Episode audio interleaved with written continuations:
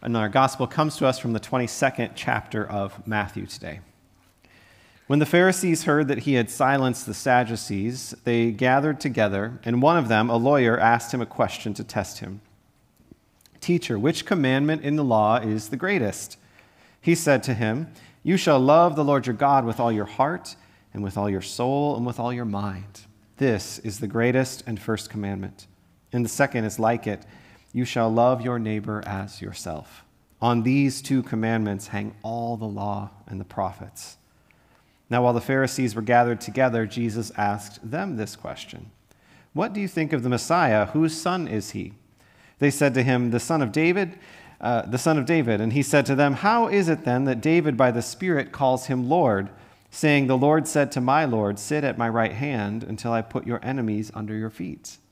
If David thus calls him Lord, how can he be his son? No one was able to give him an answer, nor from that day did anyone dare to ask him any more questions. This is the gospel of the Lord. You may be seated. I invite you to pray with me this morning. Holy God, you have a word for us today a word of comfort, a word of challenge, a word of hope, and a word of leadership for our lives. Make our hearts soft and plant your word deep within us that it may bear fruit through our lives. Amen. Well, today we celebrate the Reformation, and the Reformation was a transformation of the church, certainly, but also of hearts. I still remember my own spiritual reformation like it was yesterday. But I was in high school, so it obviously wasn't yesterday. It was in the fall of 1994. It was around this time of year. I was kind of an awkward high school kid, but I was driving my first super cool car in high school. It was an Oldsmobile, so you know how cool I was back then. But I'll never forget the night God became real for me because it was right on the heels of some big disappointments, some broken relationships, some mistakes. And I was driving home late on a Saturday night after spending some time with friends, and there was dust kicking up all around me out on the country roads. And it was, it was dark, it was late. It was that kind of country road dark that just penetrates everything.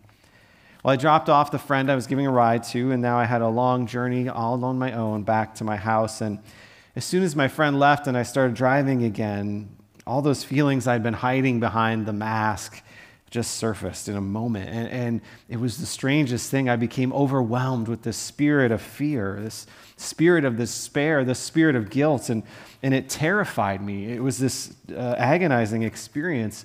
And in the midst of it, I, I remembered a sermon that I'd heard a long time ago I couldn't tell you who, I couldn't tell you when, and at the time, I couldn't have even told you what Bible verse it was, it was from, but now I know it must have been Matthew 6, where Jesus says, But whenever you pray, go into your room and shut the door and pray to your Father in secret.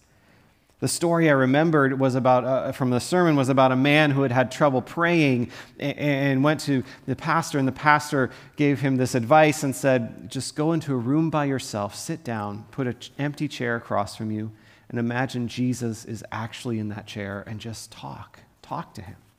And that small practice changed this man's life forever. And, and so, for some reason, I remember that in this moment. And so, as I was terrified and driving, I, I glanced over at the seat beside me and I did just that. I imagined Jesus was sitting with me in that car and I started to talk out loud. And before I knew it, I was pouring everything out. And almost instantly, that, that, that, sense of fear and loneliness and guilt, it just disappeared. And, and it was replaced by this sense of peace and wholeness and this overwhelming sense, presence of Jesus like I'd never experienced before. I was never the same after that night because Jesus was no longer an abstract idea, but now a relationship, the most important relationship in my life.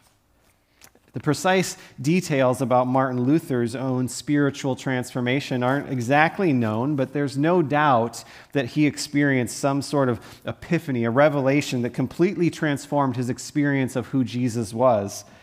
And most scholars believe that it was this reading we heard from Romans today that God used to break open Martin Luther's heart and reveal Jesus in a new light. Luther was said uh, to, in his early days that he, he viewed Jesus as this severe and terrible and terrifying judge, but then later in life came to know Jesus as a loving Savior, as a loving and dear friend.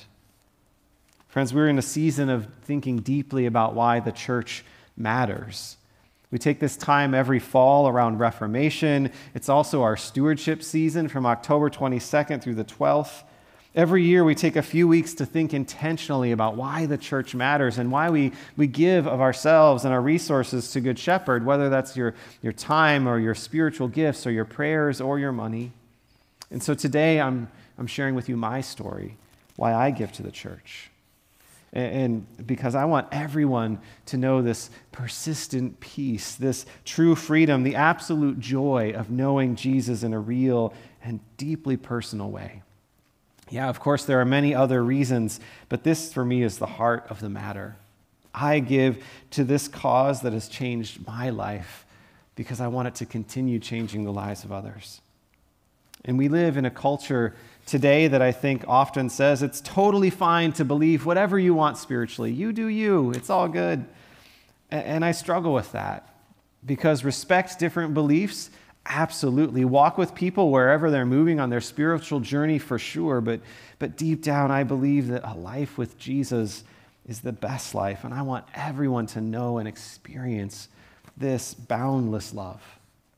It's all about love. See, Jesus in the gospel today lifts up what he calls the two greatest commandments. He, we'll look at these again. You shall love the Lord your God with all your heart, with all your soul, and with all your mind. This is the first. And the second is like it you shall love your neighbor as yourself.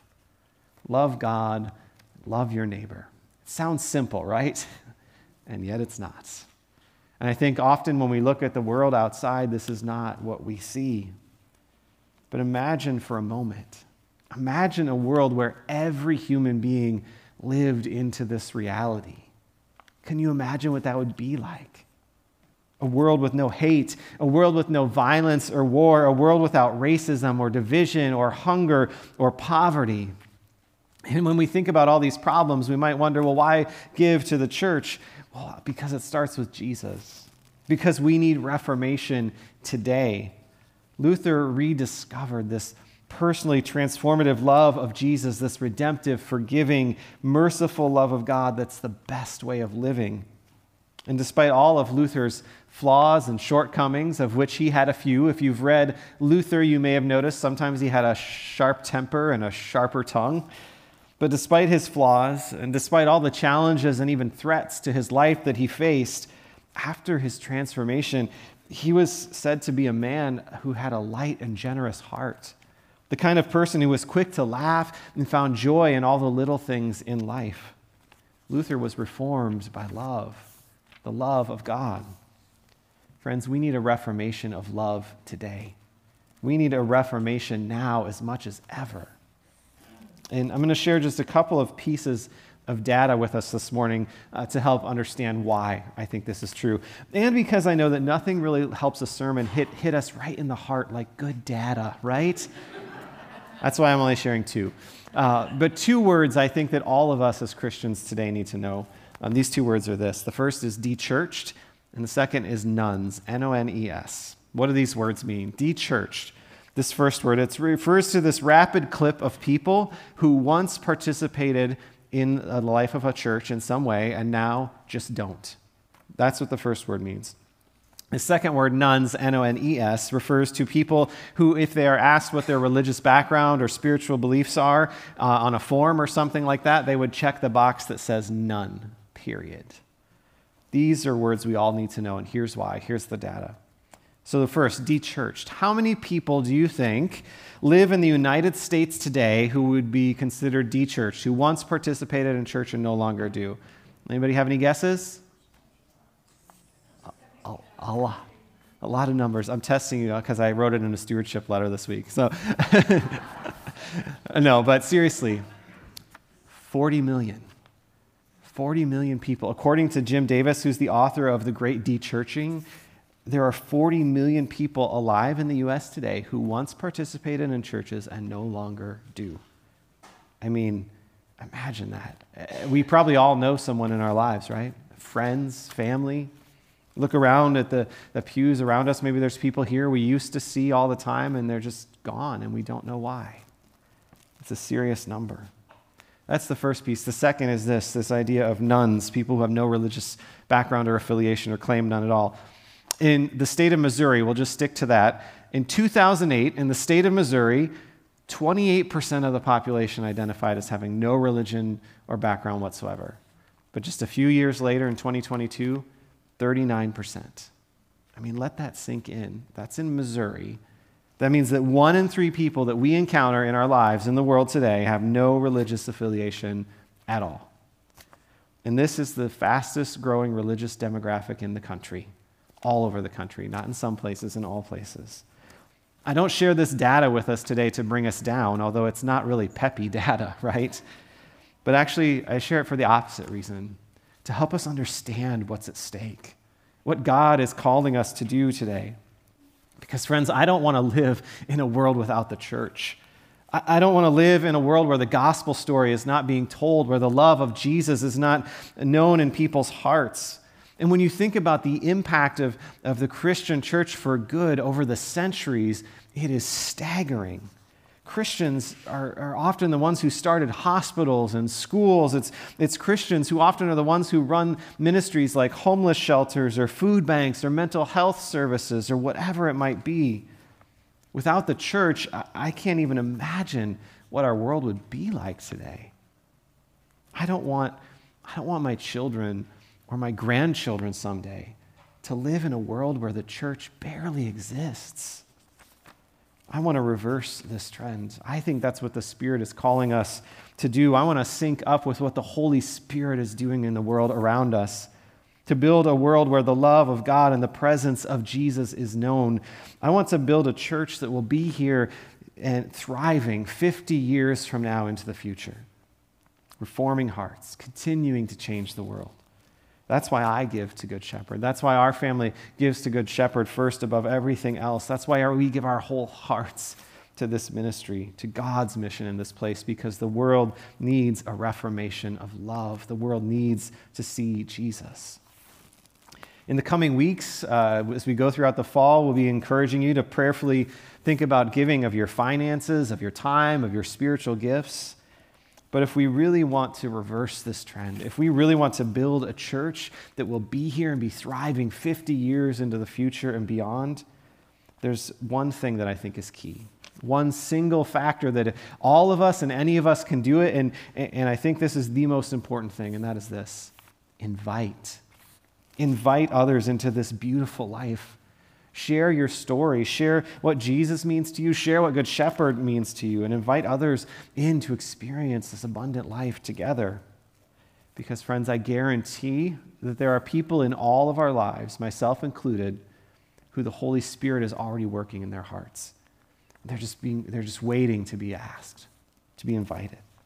Is there a neighbor that the Spirit's been putting on your heart lately, or a friend? Those of you that are kids or, or teenagers, are there friends that you know that don't have any faith community that you could invite to come join us at Sunday school or Shine or Rise or, or Fly or whatever it is to show them the joy of this place where, where everyone is welcome, where nobody is overlooked? Friends, what if all of us got into the habit of seeing every single encounter with another person as a potential Holy Spirit moment to invite someone into this Christian life, into this reformation of love? Luther didn't just start a reformation of the church, he didn't just start a theological reformation, he also started a cultural reformation, a reformation of love that changed the world. Because the love of God was unleashed, it was made visible to people who hadn't understood it, and people couldn't help but tell everyone they saw about this incredible love they had discovered. People couldn't help but invite others into this joyful life together. Our world needs a reformation of love. Let's get started. Will you pray with me? Holy and gracious God, you are always reforming our hearts, reforming our lives, reforming our world. We thank you for those reformers that have gone before us, boldly paving the way, igniting a fire of your spirit in this church. God, help us to follow in their footsteps to, to be led by your Spirit, to boldly share the, your love with the world around us. Lord, may your Spirit fall afresh on us today. Move in us, inspire us, lead us, and guide us. that we would be faithful stewards of the church you've given us and build it up for the future so that all would know about your transformative, merciful, and redeeming love. In Jesus' name, we pray and we give thanks. Amen.